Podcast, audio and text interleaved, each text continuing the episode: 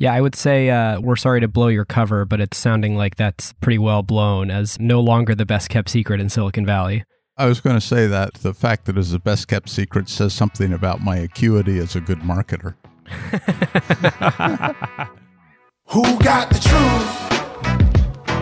Is it you? Is it you? Is it you? Who got the truth now? Is it you? Is it you? Is it you? Sit me down, say it straight. Another story on the way. Who got the truth? Welcome to this special episode of Acquired, the podcast about great technology companies and the stories and playbooks behind them.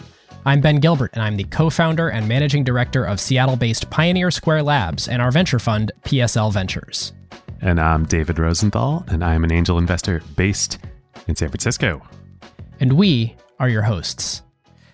David and I had a realization we talk about seven powers on every single episode. Literally every single episode. and in March of 2020, we actually interviewed Hamilton Helmer to talk about the framework. But we estimate that only about 2% ever actually heard that since it was an LP episode at the time. So today, to celebrate the LP feed going public, we are releasing the remastered version of that interview. It's a little like getting in a time machine since that was the last recording we did before the pandemic hit, but every single lesson holds up and it is a treat to hear about the Seven Powers framework in Hamilton's own voice and to hear his story behind the book. When we recorded this, well, A, you're totally right. Like all of Hamilton's work, it's just timeless. But you were going to fly down and we were going to do it at the Strategy Capital office, Hamilton's fund that he manages in Los Altos. And I drove down and was there. And then last minute, you said, Hey, this COVID thing, I'm a little worried about. I don't feel comfortable getting on a plane right now. And so you were on Zoom. Yeah, I've never met Hamilton in person, and you have twice, three times? Oh, at least. More than that, I think. Yeah, we should do something with him early next year. I maybe another reason to get this out to everybody now to get prepared for more coming in the new year. For sure. Listeners, if you like this episode and you want more, we also released a book club that we did with Hamilton from September 2020 as a follow up. And just like every other previous LP episode, those are now free and accessible in any podcast player just by searching Acquired LP Show. All right, well, David, this is the perfect time to talk about one of our favorite companies, Statsig. Yes. When we had VJ on ACQ2 earlier this year, they were already a pretty impressive kind of Series B stage startup with a killer team and early product market fit. But what's happened since and the scale that they're operating at now is pretty wild. This is where we get lucky in being very choosy with our sponsors. Sometimes these things happen to them while we're mid flight. Yes. So I asked them for some fun stats. In the past month, StatSig shipped actual live product experiments to over 1.2 billion end users. Now, that stat is not deduplicated across apps, so there's some overlap. But I mean, even if you cut that in half to approximate actual flesh and blood human people out there, that's almost 10% of the world's population. Crazy. Okay, so that's one. Two, StatSig now processes about 130 billion events per day. So the infrastructure that StatSig now has to support these data volumes is pretty wild. And it's not like they just execute these events. They then take all the data from them, run huge statistical jobs across the whole corpus to compute the experiment results that their customers are running. It is just wild. It's funny, I hadn't thought to make this comparison until right now. So you said 1.7 million events a second. If you look at the Visa numbers, I just pulled up my Visa notes. Visa does 8,600 transactions per second. So that's what, 200 times as much throughput at StatSig than at Visa? On the customer side, StatSig added arguably almost all of the most important AI companies in the world this year, including Microsoft, Atlassian, Anthropic, along, of course, with regular old companies like Notion and UiPath and Lattice and Brex and friends of the show Rec Room. The team also kept shipping super fast. At the start of the year, they had just one core product. Today, they're a full fledged product understanding platform. They have dedicated feature flagging, warehouse native experimentation, and product analytics. Yep. So if your team wants the best platform in the world for making data-driven product decisions, you should reach out statsig.com slash acquired. And as always, there is special white glove onboarding for all acquired listeners. Our huge thanks to Statsig. All right, listeners, now on to the interview with Hamilton Helmer. Before and in addition to writing Seven Powers, you're an active strategy consultant and a public equities investor at Strategy Capital, which is a firm you founded. Before that, you earned your PhD in economics at Yale, and after that, you worked for Bill Bain at Bain and Company. Yes. correct. Yep. Uh, before going out on your own, we'll get into all this, but uh, thank you so much for being here and joining us. Yeah, no, my pleasure. My son Andrew, who's a software guy at Google, or had been until recently, told me what an amazing group you were and how everybody at Google listened to your show. And that, do I know these guys? And sure enough, David had reached out to me. So I'm delighted. Ah, thank you. Appreciate it. Before we get into Seven Powers and all of your work and strategy and technology, can you tell us a little bit about how did you get into strategy and develop a passion for it and go from economics PhD student to working for Bill Bain? It's a funny journey. I won't bore you with too many of the details, but I'd always had sort of an interest in business. This is audio and not video, but David can look on the floor there and see a rug.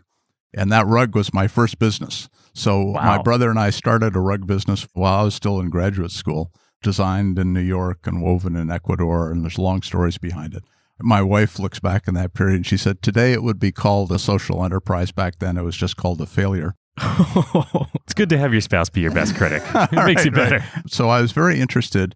But then when I finished my PhD, in those days, it was really odd for somebody with a PhD to go into business, uh, a PhD in econ. I mean, you think econ, it's about the business world. It's not.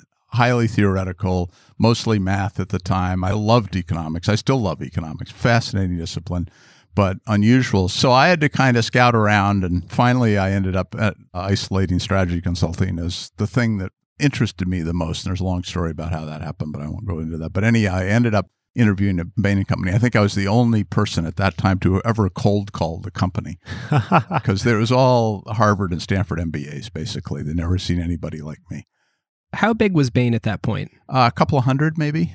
Wow. And my partner John in Strategy Capital, I think he was the second hired employee. So he goes back even much further than me. Wow. And this was in Boston? Yeah, that was their only office at the time. And they were growing like stink. And so I had this funny experience where I had nine interviews of an hour each. And there was a, quite a lot of skepticism, kind of an egghead, doesn't have an MBA. So finally, I, my last interview was with Bill Bain. And I sat down in his office. I thought, you know, I'm really interested in what he's doing. So I just, I spent the entire interview asking him about how he got it started. What was his entrepreneurial experience, which always has fascinated me. I forget the name of the folks who founded McKinsey, but they created a whole market. Yeah, yeah, They're yeah. entrepreneurs. McKinsey goes back further, and then BCG came in as sort of a strategy focus, and then and then Bain spun out of BCG. And then Bill looks at his watch and he says, "Oh, our hour's up. I've got to go." And I realize, "Oh my God, I haven't said anything about myself." You idiot, Hamilton. And so we're we're literally walking towards the door. He's shaking my hand. I said, "Oh, Mr. Bain, I'm sure I can do the work here. I'm really interested, and, and it's fine." But everybody here is worried about me not having an MBA. But that's just not a problem. I'm sure I can do it. And he said, "Oh, I don't have an MBA either." That's great. And that's how I got the job. So that was in Boston. What brought you out to California and starting to swim in these Silicon Valley waters? In 94, I came out here and I was attracted by the economic vitality, but it's also a family decision. My wife just absolutely adored California from her prior experience. And then I got more and more involved in more techie companies, as you saw from my stuff. Adobe was a client and Raychem was a big client and so on. It really is amazing how much timing plays into these things. I mean, people talk a lot about Jobs and Gates being born within those sort of same few years, and it really teed them up for the exact moment to start Apple and Microsoft and make them be powerhouses. You moving to the Bay Area in 94, that is an equivalently perfect time to dive headfirst into that community. Yeah, yeah, it's true. At the time, I was an actively involved equity investor too. So, in a lot of Intel and Microsoft and Dell and Cisco were all big proprietary accounts. And so that made me think a lot about it. But those were very formative years, certainly. Yeah, I mean, it was Netscape, but then wouldn't be long till Netflix was founded. Yeah, I still remember vividly the first time that I saw the internet. One of my clients back east, who's sort of a techno head like me, he pulled me into his office and fired up Mosaic and said, hey, this was before Netscape, and said, hey, you got to see this, Hamilton. And I went, whoa, this is amazing. Okay, let's get into the fun stuff. Seven Powers, to me at least, the thing that was so enlightening about it was I see this mistake all the time in Silicon Valley and in venture investing of like everybody's like, tell me about the TAM. Got to target a big market. But that's kind of only half of the equation of what makes for a great enduring company is targeting a big market. Of course you have to have a big market, but you also have to have what you call power in the book within that market. You have to have defensibility. You have to have something that makes your company and your business stand out. Can you tell us a little bit about how you define power and how you came up with it? Yeah, sure. So, as I consulted with more and more companies, because I ran my own consulting firm for decades, three things started to become evident to me. One was that really strong performance is persistent. If you look at Intel's results this year and Intel's results next year, the fact that they have high profit margins will probably be true next year. And it turns out there's a lot of empirical work that verifies that, that there's persistence. It's like the exact opposite of hedge fund managers year to year. Yeah, or mutual fund managers. There's no persistence in mutual fund managers. Now, interestingly, as you probably know, there is persistence in venture capital.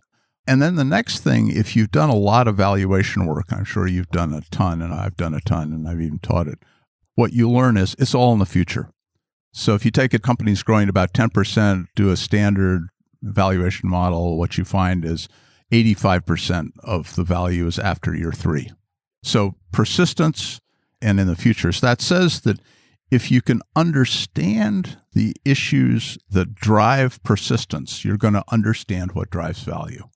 But then as I did more and more consulting work, another thing came into focus, which was that the path to establishing that kind of persistence is not linear. There's a step change. So there's a period when a company can establish that, and that window often closes, if you will. And it's the kind of business that you are so familiar with. It's in the earlier stage. I think you called it in the book the takeoff phase of the takeoff market. phase, yes. So if you think of a founder, there's this period where there's tremendous flux going on. They don't know who the customers are. Technologies can changing like crazy. They have all wide variety of different types of competitors. And in that, there are all kinds of degrees of freedom about how you move.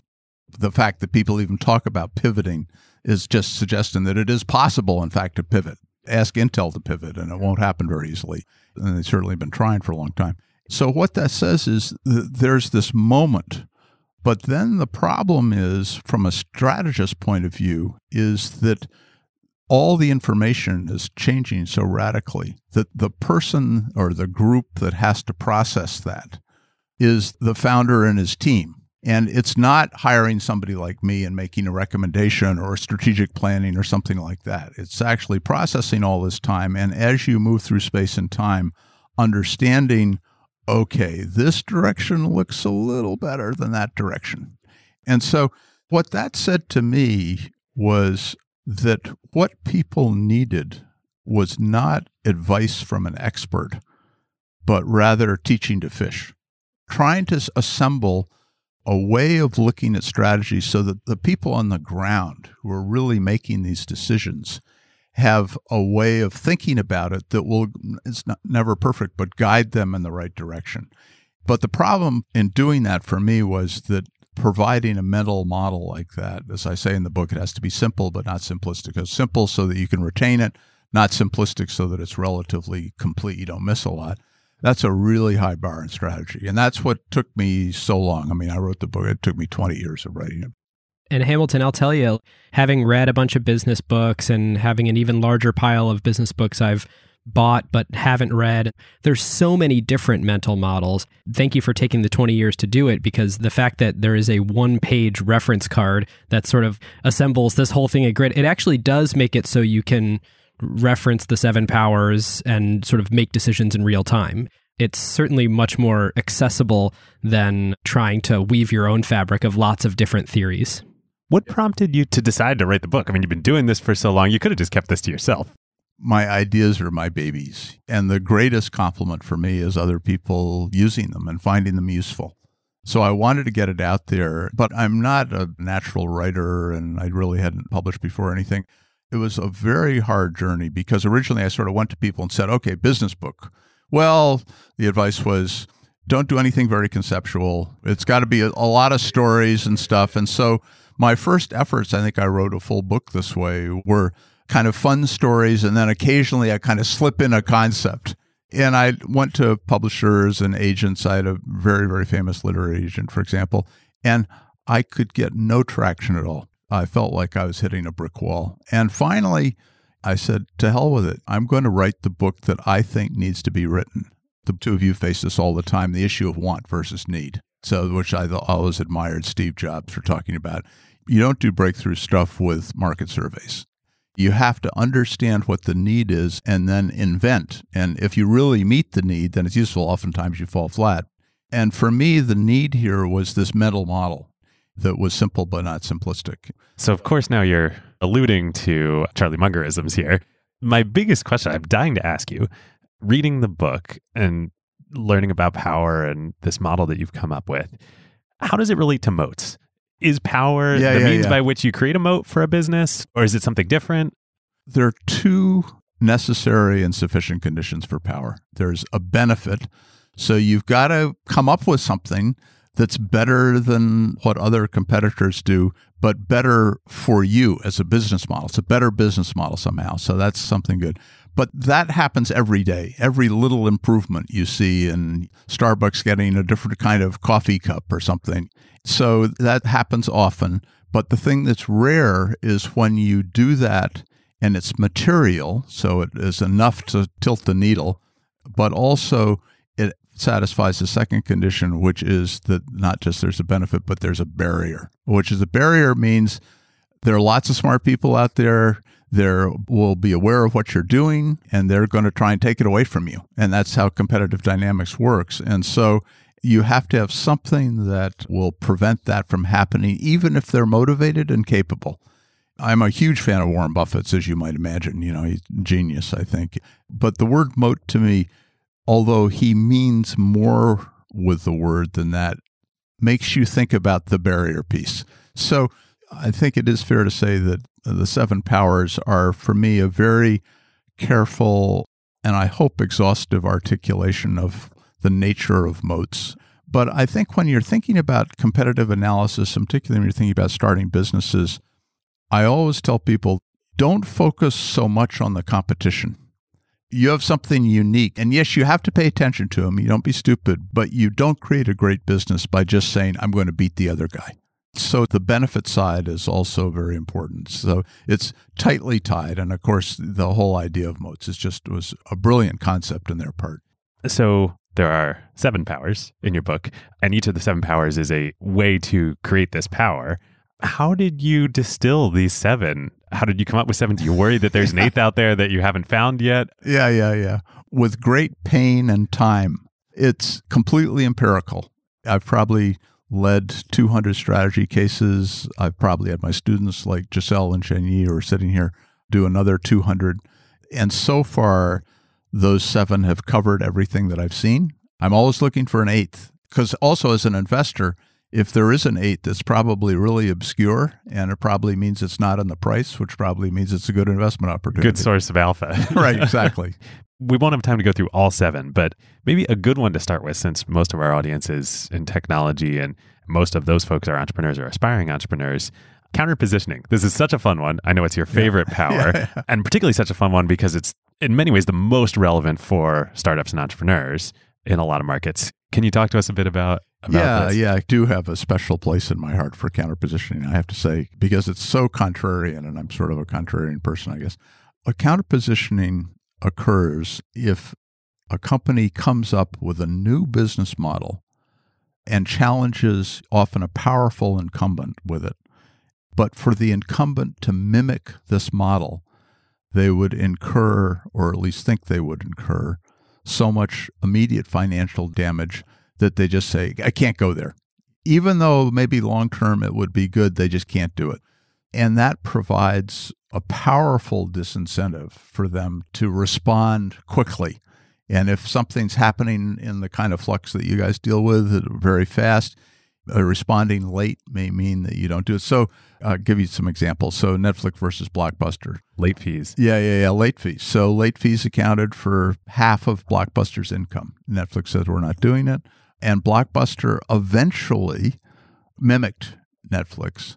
And who knows? But my suspicion is if they'd done it a year earlier, I'm not sure Netflix would exist. And the place I got to kind of cut my teeth in this was I was a big investor, big for me, not big for them, a big investor in Dell in the 90s. And my investment hypothesis was that Compaq couldn't respond quickly to them because Dell was going direct and Compaq had these lucrative arrangements going through stores. But looking at as an investor, I could see that was true, but why?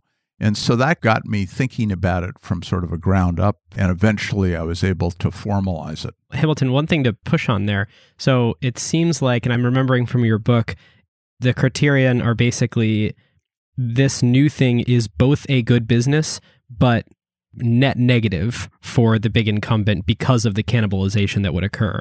Are there any other things you would sort of add to define that? Yeah. So there are a few flavors of counterpositioning. One is that it's a, a net negative, and therefore, because their current model is so lucrative, that actually, even if they did a net present value, they would end up deciding not to do it, even though they'll eventually, the business will go to the challenger. And these are not mutually exclusive. It's very often true, I'd say almost always true, that there's cognitive bias involved, which is that the incumbent they've done just great. Their model has worked for years. I mean, Blockbuster saying, oh, you know, we got all these stores, you know, people love it. They come in, they can browse. What's wrong with that? And the idea of somebody doing this rough and ready group sending out red envelopes in the mail, they'd say, What the hell? You know, this is just not going anywhere. So they're very cognitively biased towards thinking that their model works. And then there are also agency issues what economists call agency issues, which means that the person who controls the business may not have interest aligned with the long term interests of the business. So, for example, CEO comp is often about this year's performance or the next few years' performance. So, to upset the apple cart for a gain that will happen four years out, you may say, uh, you know, I just don't want to go there. Obviously, for startups, counterpositioning can be great, and Netflix is a fantastic example. But even I'm remembering a blog post Bill Gurley wrote a number of years ago in the beginning of when Android was starting to take off. And I think the title of it was Less Than Free, the most disruptive business model ever. You know, you had Android, which cost less than free. They would pay you to use it if you're a handset manufacturer to put it on your phones versus Nokia that's trying to make money or sell their stuff even as Google, because they had the separate business model of search, they're able to enter this adjacent market with a completely counter-positioned business model. Hamilton listeners who have read The Innovator's Dilemma, this is going to sound vaguely familiar. This would be the power that's most similar to that concept. In the same way that we asked earlier, what's the difference between power and moat? How do you think about counter-positioning relative to that sort of grand theory? I recommend everybody to read that book, Innovator's Dilemma. It's a brilliant book. Christensen was just a scholar of innovation and deeply researched. But it's pretty different. So, if you want to get sort of mathematical about it, there's a many to many mapping between the two concepts, which is to say that counterpositioning doesn't imply disruptive technology, and disruptive technology doesn't imply counterposition. Give you some examples. So, I would argue that In-N-Out Burgers is counterpositioned against McDonald's. There's no technology involved, particularly at all. And it's not disruptive in terms of Christensen's philosophy was low end. You know, this is like a objectively worse right. product. Yeah, so you're going back to Christensen's original book, which I think is the more interesting one, where there's a product that kind of doesn't satisfy everybody. I mean, you could argue that Tesla's first cars were like that. The other direction is that if something is a disruptive technology, it may not be counterpositioned. So that's straightforward. And, and the fact that they don't map to each other and the fact that power maps directly to value, or there's a one to one mapping between power and value, means that disruptive technology does not map to value. And the simple thing about that is you can disrupt something and it can be a really lousy business. Happens all the time. You poison the well, but there's no good endpoint for it. We may be uh, overly quoting Gurley here, but I think I saw a recent tweet something along the lines of there is an infinite amount of product market fit for selling dollars for 90 cents. Yeah, yeah, yeah. So just pricing something so that people are attracted to it and losing money, there's no power there. We want to thank our longtime friend of the show, Vanta, the leading trust management platform.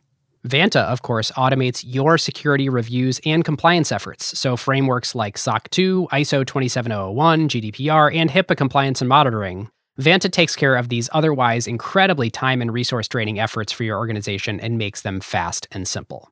Yep. Vanta is the perfect example of the quote that we talk about all the time here on Acquired. Jeff Bezos' his idea that a company should only focus on what actually makes your beer taste better, i.e., spend your time and resources only on what's actually going to move the needle for your product and your customers and outsource everything else that doesn't. Every company needs compliance and trust with their vendors and customers. It plays a major role in enabling revenue because customers and partners demand it, but yet it adds zero flavor to your actual product. Vanta takes care of all of it for you. No more spreadsheets, no fragmented tools, no manual reviews to cobble together your security and compliance requirements. It is one single software pane of glass that connects to all of your services via APIs and eliminates countless hours of work for your organization. There are now AI capabilities to make this even more powerful, and they even integrate with over 300 external tools. Plus, they let customers build private integrations with their internal systems. And perhaps most importantly, your security reviews are now real time instead of static, so you can monitor and share with your customers and partners to give them added confidence. So, whether you're a startup or a large enterprise and your company is ready to automate compliance and streamline security reviews like Vanta's 7,000 customers around the globe, and go back to making your beer taste better, head on over to vanta.com slash acquired and just tell them that Ben and David sent you. And thanks to friend of the show, Christina, Vanta's CEO, all acquired listeners get $1,000 of free credit. Vanta.com slash acquired. Okay, next one I want to talk about is in many ways classic, and I think many of our listeners already have thought a lot about this and know, but I, we want to ask your perspective on some nuances of it network effects. Hugely discussed in Silicon Valley, everywhere. Everybody knows what network effects are. But one of the things you talk about in the book that I think is so accurate, and I've observed as an investor, you can talk about network effects till the cows come home. But it's the intensity of the network effect that really matters. And it is so hard to know that ex ante in a market. What is the actual degree to which I care as a participant in the network about other participants in the network? And how much do I care about which other participants?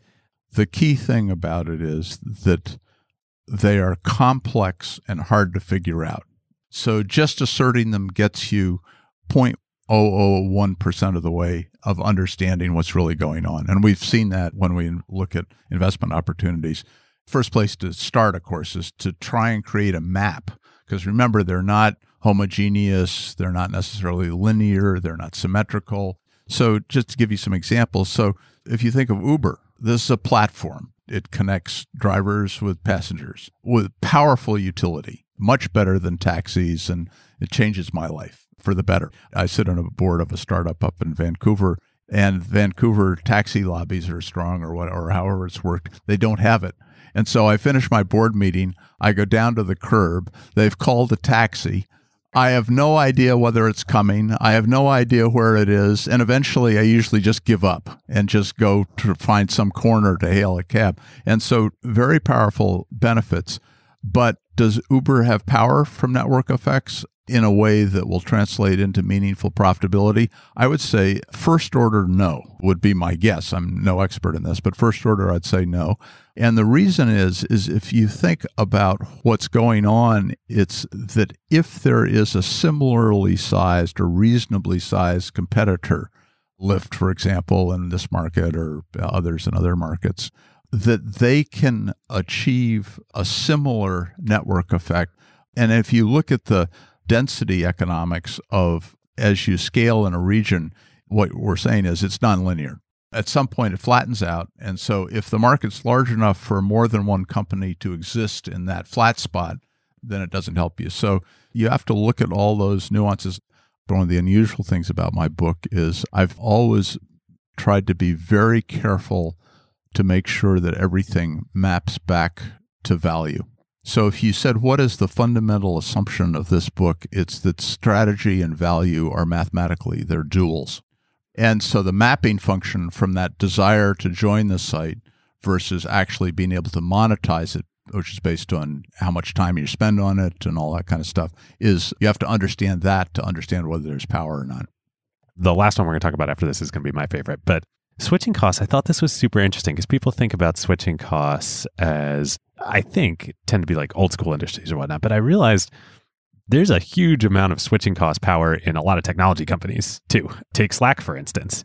Slack has network effects, but also switching costs. We run on Slack. If we were to switch, that would be a huge cost to our organization.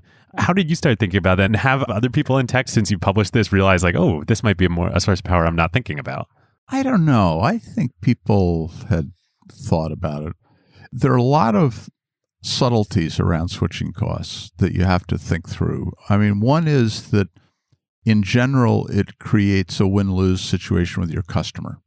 And so there's sort of a management problem in that. And another is that there's a competitive dynamic, which is if you have something that's attractive and a high switching cost, the competition will try like crazy to create something that mitigates the switching cost. So you'll see a lesser app have a translator device. But often the imperfection of those, so if you look at EDA, you know, electronic design automation tools, there are libraries that are associated with those.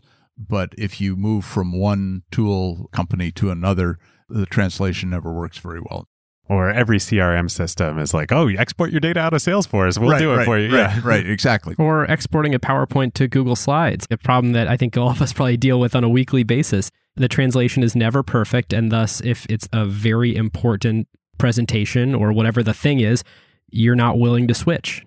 Right. But then another subtlety is that remember, you can only monetize that if there's a repeated economic interaction. So you have to buy more stuff. There's got to be some kind of razor blades aspect to it, right?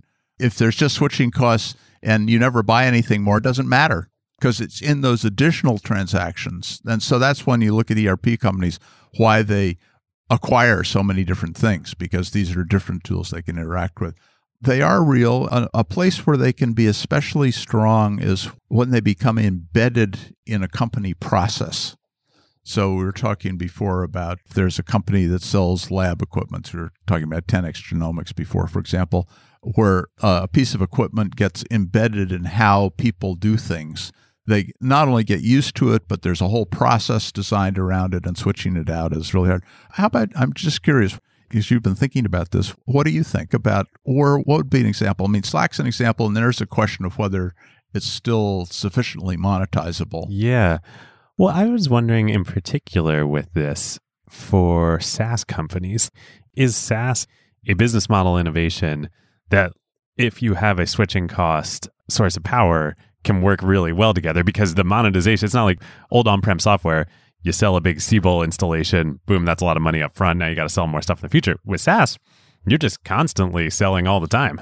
Yeah. So if a SaaS model has really good switching costs, boy, does that help. I mean, it really helps. I actually think the way that these companies are financed are predicated on switching costs as a primary source of power. I mean, you think about people are willing to sell these things at such a low per seat per month price, or even let's say annual price. I mean, people are not necessarily hiring field sales reps, but they're hiring people to do inside sales because once you get one of these SaaS systems in, there's just an expectation of repeat. And when you go and you capitalize these business and the way that venture capitalists value them, it's kind of predicated on that. The expected churn rates are fairly low. Yeah, the thing you have to be careful about in these kinds of businesses is customer acquisition cost. So as it becomes more known that there are these high switching costs, people understand that there's essentially a cash flow future associated with each customer and they'll start to say oh yeah well we should sign them up for free or actually with a bounty. Or so what happens over time is that actually the value of the switching cost becomes arbitraged out by the acquisition cost.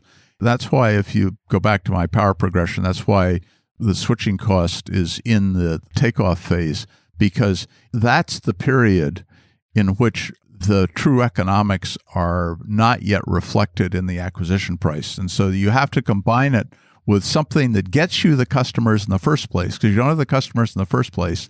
And either you do that through something that's superior or you do it when the pricing of it hasn't fully arbitraged out the value. See, there are lots and lots of businesses where people just pay too much for customers and it turns out to be a really lousy business, even though it has switching costs. It's interesting. That also really makes me think more of Slack. Slack came on the scene. They were the first real innovator in this phase of consumer grade mobile messaging is also useful in businesses. Let's do this. They acquired tons and tons of customers in that phase, built a big company that's going to be enduring now, a public company. But now they're competing to the death with Microsoft and Teams, and the ability to economically acquire customers is at least not what it used to be. Yeah. So the two you have so much experience. Let me ask you this question. So on counter positioning, one of the things that is really interesting is this whole software eats the world thing.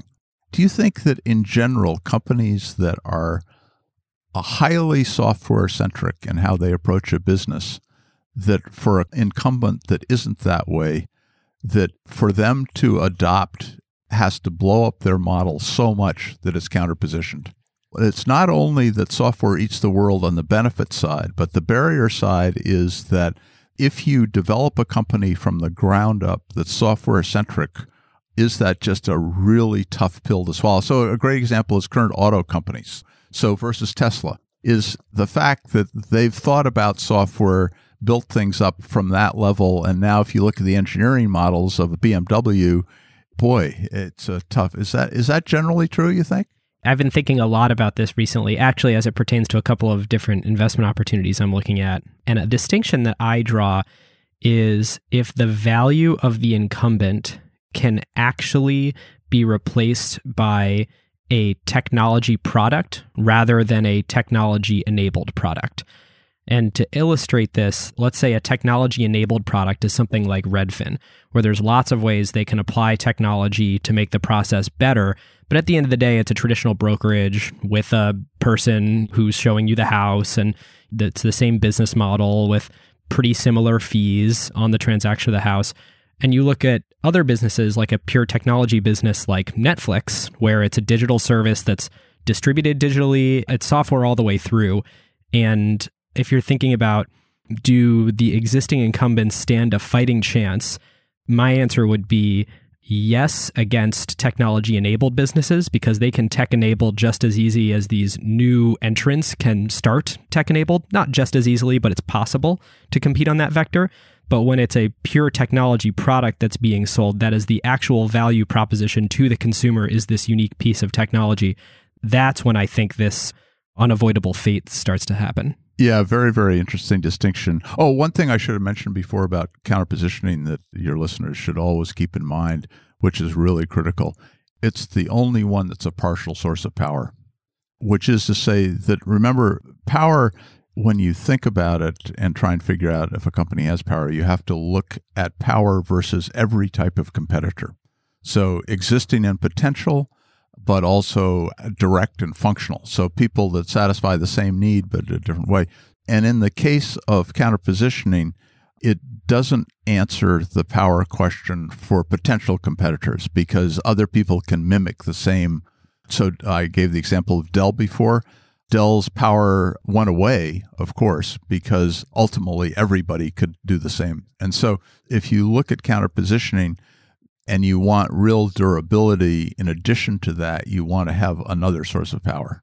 When we're looking at companies it's very common that one of the either potential or existing competitors are you know amazon's trying it out or microsoft or google or somebody and often in a vertical integration play and so then you have to think through can they do it? And uh, also there can be counterpositioning issues involved in something like that and of course slack is straight up against that kind of stuff you know. So there's something else that i've been thinking about. I'm curious to get your take on if you've seen good research on it or if it's come up in your career at all. In general when i'm looking at the competitive landscape for a company that we're starting at pioneer square labs in the studio i'm trying to figure out who are we going up against. The ideal situation is there's incumbents big companies that are 20 plus years you know they're mature companies And there's maybe one or two other startups that are in our vintage, but there's not somebody that's like three or four years old. And my logic on that is always we're competing on a completely different playing field than, however, to put it in your language, however, that incumbent got power and whatever that opportunity was for them to create something new and novel. And I'm perfectly fine competing maybe either with a different strategy or to try and out execute someone that has the same resources I do. But I don't want to compete against someone that's three, four years ahead of me in approximately the same technology vintage with the same sort of world available to them who just has a lead and may actually be started something at the beginning of the window that is now closing. Does that square with how you would think about that? completely resonates. Completely resonates. So what happens in the takeoff phase of a business think about what's going on. There's more customers than product. Nobody knows exactly what the right model is.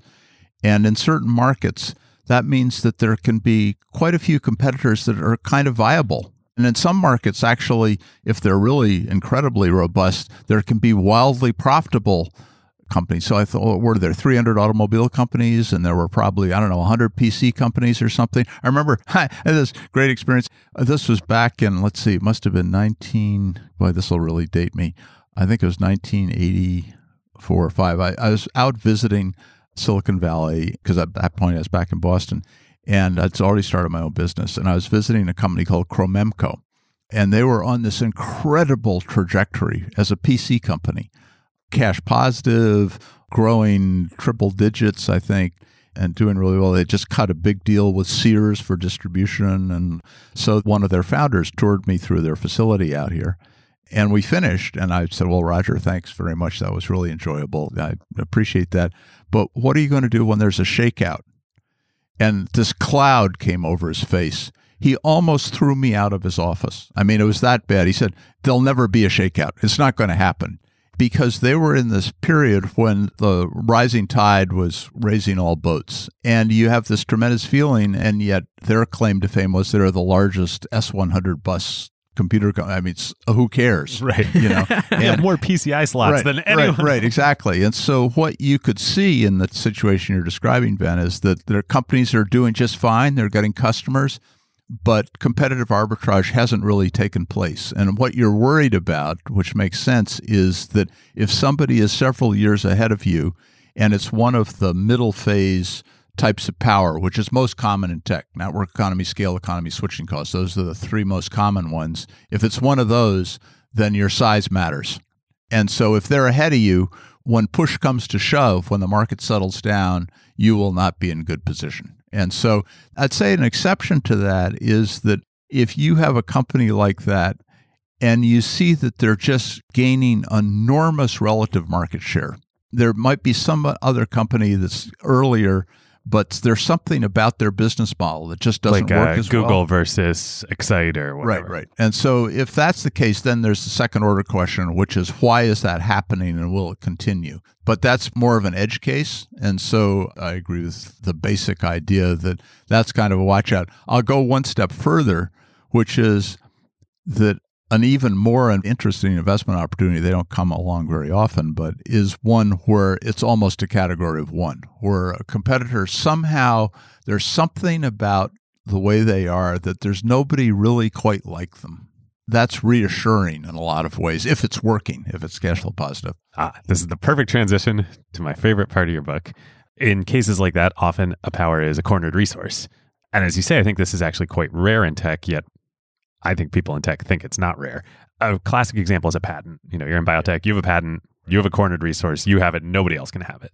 I'm curious, well, A, your thoughts on cornered resources in general, but in particular, something that just really spun around in my mind reading this is lots of people in tech, especially lots of VCs, think that executive talent and founders are a cornered resource.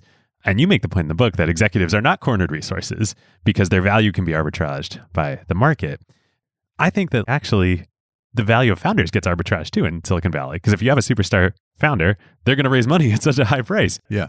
Just a sort of a comment on leadership. So, leadership is unbelievably important. And it's unbelievably important in strategy because, as I said in the book, all strategy starts with invention. and building up something around that. And there really is a difference between companies with truly great leaders and ones that aren't as great. And so it matters. But the question you're dealing with is sufficiency. Is it enough? And the example I start my book with is a perfect example for this. It's a little old for you guys, but it's Intel.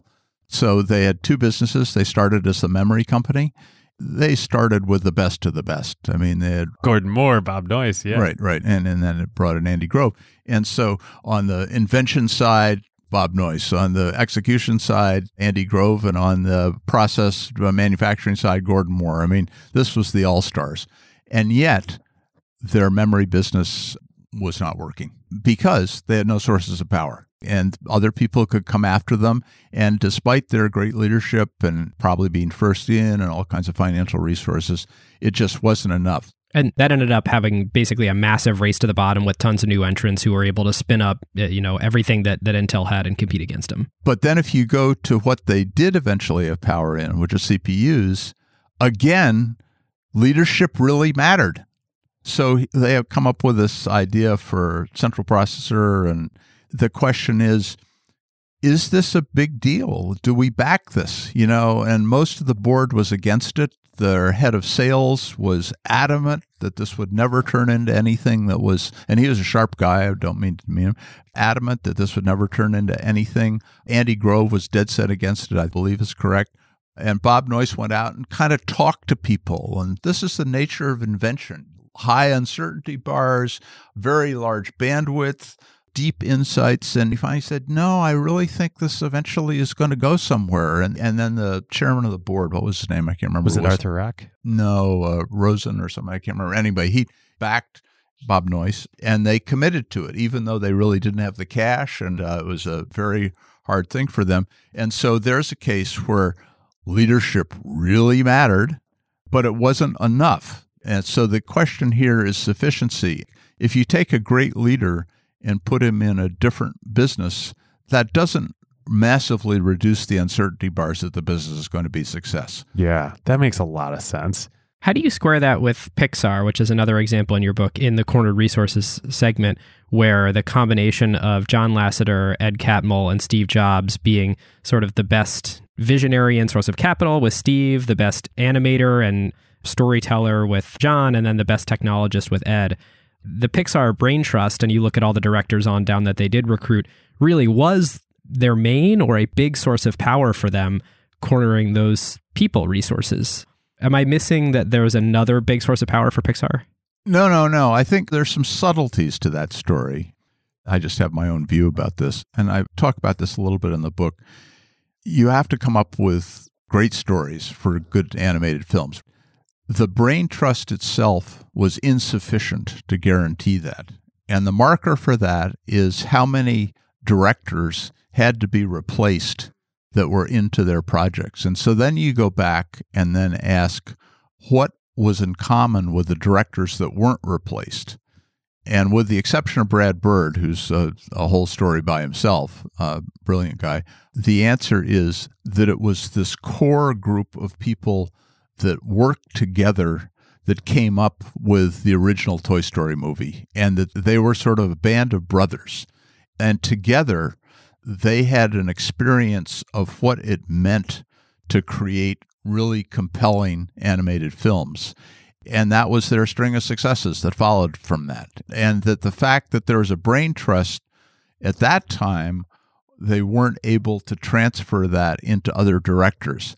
But then later on, what happened was you saw when Disney acquired Pixar, some of that sensibility, they did revise Disney animation. And more recently with Pixar, I'd say that the prospects for a new pool of directors is very good. But I think the original corner resource, and it wasn't arbitraged out because those people wanted to stay together. So certainly those directors offered jobs in other animated studios. I'm sure they all were but they said no, no, I'm staying with Pixar. So I'm sure if Bob Iger could have just hired Ed and John, uh, he wouldn't have bought Pixar. yeah, yeah, exactly. And I'm a, a, huge fan of Iger's. I mean, I think as a strategist, and you know, he made three critical Disney decisions, all of which I thought were brilliant. And I think his Pixar decision was he realized that at the heart of Disney was animated films. And that even though the price, an investment banker would say, this is really expensive, he realized that actually they had to revive that or the whole Disney franchise was at risk. And so it was worth a much bigger price. We're huge Iger fans on this show, as all of our Oh, are listeners you? know. Yeah. Yeah, yeah, yeah. oh, and his book is incredible. And we try to be a, a little less partial, but both of us, whenever we get going on anything Disney related, we'll be here for a few hours. This is a great time to tell you about one of our very favorite companies, Crusoe. So, Crusoe, as listeners know by now, is a clean compute cloud provider specifically built for AI workloads. NVIDIA is one of their major partners, and literally Crusoe's data centers are nothing but racks and racks of A100s and H100s. And because Crusoe's cloud is purpose built for AI and run on wasted, stranded, or clean energy, they can provide significantly better performance per dollar than traditional cloud providers. Yes, we talked about that on our ACQ2 episode with Crusoe CEO Chase Lochmiller. The other element that makes Crusoe special is the environmental angle. Crusoe, of course, locates their data centers at stranded energy sites. So think oil flares, wind farms that can't use all the energy they generate, etc., and uses that power that would otherwise be wasted to run your AI workloads instead. Obviously, it's a huge benefit for the environment and for customers on costs since Crusoe doesn't rely on the energy grid. Energy is the second largest cost of running AI after, of course, the price you pay NVIDIA for the chips. And these lower energy costs get passed on to customers. It's super cool that they can put their data centers out there in these remote locations where quote unquote energy happens, as opposed to the other hyperscalers such as AWS and Google and Azure, who need to build their data centers close to major traffic hubs where the internet happens because they are doing everything in their clouds. Yep. If you, your company, or your portfolio companies would like to use the lower cost and more performant infrastructure for your AI workloads, go to crusoecloud.com slash acquired. That's C-R-U-S-O-E cloud.com slash acquired, or click the link in the show notes. The potential for power, you know, often comes in the sort of flux and change, the takeoff state in the market. I'm curious as we you kind of move move towards the end here. Have you come up with any good mechanisms for identifying when opportunities for power exist, like in given markets? Do you just kind of keep a radar screen operating and be like, hmm, okay, well, these are interesting areas of flux that are happening and new companies can be built? Or, uh, I'd say there's a little bit of secret sauce in that from our from my investment perspective. that'll be the next book. Uh, yeah, right. So you have to subscribers have to pay more. yeah. So it's kind of what you would imagine. I mean, you're in the thick of it. It's a rapidly advancing technical frontier that's seeming to change the possibilities in a whole space. So, I was mentioning to you before I started, genetics is very interesting to us. Of course, we have no insight into therapeutics, but that whole field, you can tell that the incredible cost decline of sequencing and other aspects of it creates the possibility of doing things that were never cost justified before or, or time justified. You look for things like that that are step changes. And then I think there's an awareness of how technology flows through an economy.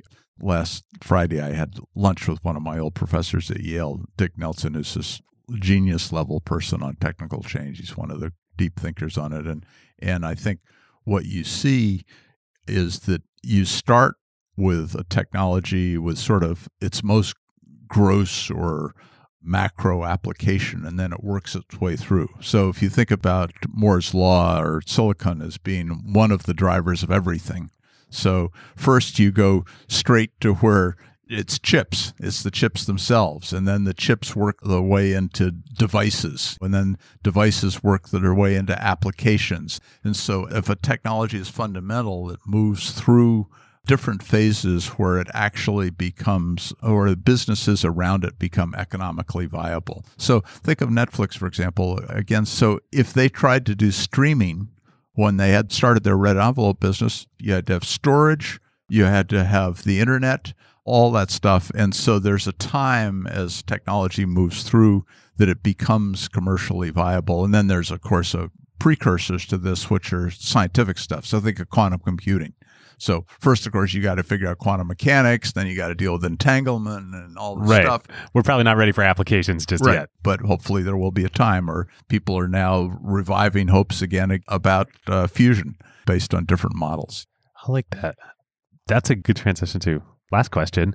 What are you working on now? What's next for uh, the seven and maybe more powers to come? yeah, yeah, yeah. I, well, first of all, I, I would love to find another power. So far, I haven't. So every company that we deal with faces this question eventually is that, okay, if I'm successful, I've established a company with power. What's next?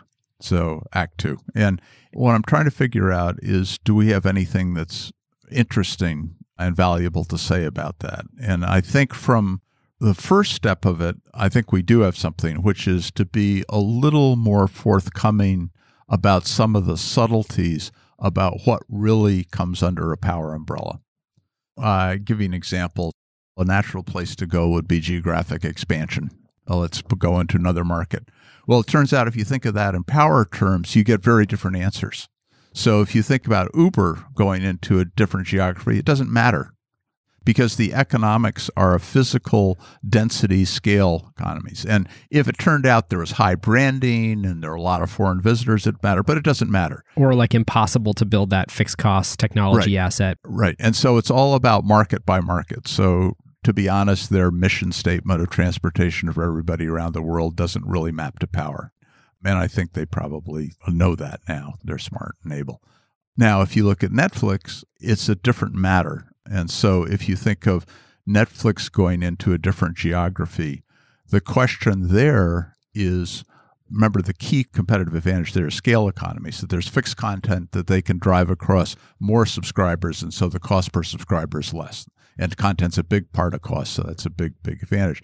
So if you go into a different geography, for them, the question then is does a reasonable percentage of our content from geography A apply to geography B? And even if it's only 20%, so let's say you're going into England and 20% of your US content applies, if you're versus a English only competitor, 20% is times that large amount is a gigantic deal.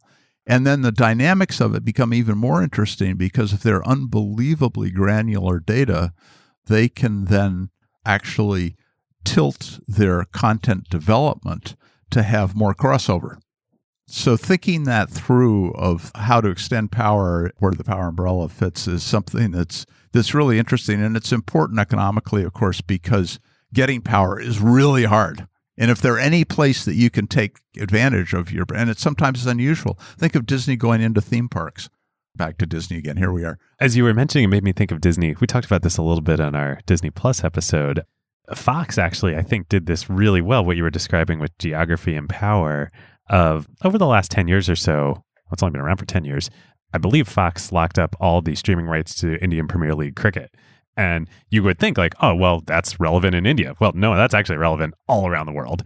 And so that was a big part of the Disney acquisition of Fox. Right. So the fact that if you get a high probability of power, it's a step change in the certainty about the value of the company. And so anytime you can extend that to more customers or uh, more situations, uh, then the question after that is okay, what's beyond that? And that's a deeply researched area. There's a lot in that. I'm not convinced yet that we have a lot to add to that. That's book three. Yeah, we'll think about it. Well, Hamilton, where can listeners find you? If they're interested in Seven Powers, where should they go? Seven Powers is for sale on Amazon. So I suggest you go there. Is that your preferred uh, method of acquisition of the book? Yeah, yeah, yeah. Just that. That's the right place to go. And as we started the interview off saying that I was this best kept secret, which means I'm just terrible on marketing questions. So maybe that's the wrong question to ask at the end. Well, great. Well, listeners, everybody should check out and read Seven Powers. It is well worth your time. Or listen. I listened to the book, and the thing that makes that doable, because it is an economics book, a very nicely distilled economics book, but boy, there's some formulas in there. I love the insert. There's this great PDF that comes with it that gives you the sort of handy dandy uh, filled in Seven Powers card along the way and sort of writes out the formulas. So it makes it very digestible. I'll just end with a funny a- anecdote, which is there's a question of whether I put any math in the book at all to speak of. And then in the end, I put it in the appendix so that you don't have to read it, but it is there. And the reason I use it is just for sort of precision of logic. It makes things very clear exactly what you're talking about. But the reader response has been utterly bimodal. You know, there's some people that say, God, that's great. I had one, well, Daphne, for example, you mentioned Daphne Koller. She said that was the, one of the best things she read was the mathematical appendix to counter positioning. She said she didn't really understand it until, and then other readers say, the complete waste. I don't know why he did it. Tell me more stories. Right. so I guess you're, I know where you stand now, Ben. well, thank you. well, the best readers like both. Well, listeners, as mentioned, if you liked this interview with Hamilton and you're like, I need more Hamilton Helmer in my life, good news in the now public LP feed, you can find a recording that we did of a book club with a bunch of people on Zoom, all of our LPs at the time on asking questions. We led most of the discussion and then opened it up to the group. Pretty fun to get to have that discussion with Hamilton. So you can just search Acquired LP Show in any podcast player and find that. Other than that, I'd say uh, if you want to come talk and hang out with the rest of the group, join at acquired.fm slash slack. And if you're looking for that next great thing that you want to go do, we have personally curated some great jobs that we think are interesting at acquired.fm slash jobs. And you can go there too if you aren't looking for something, but you think you might be in the future. We have a place to raise your hand and say, hey, look for something cool for me. So you can drop it in there too. Oh, and last thing though, before we go, we have to say everybody's still listening at this point. If you haven't already, just go buy the book, buy Seven Powers. I literally have about 100 copies of it sitting in my garage, and I've read every single one. No, I've, Quite the super fan. I am a huge super fan. Buy the book and also leave a review on Amazon. I think you're the first review or the top review. I think I'm the top review. I at least was. We'll have to go back and check. But seriously, Hamilton's work is just incredible. We can't wait World to do more with him going forward. And huge thank you to him for joining us here. for sure. Well, listeners, we'll catch you next time. We'll see you next time. Who got the truth? Is it you? Is it you? Is it you? Who got the truth now?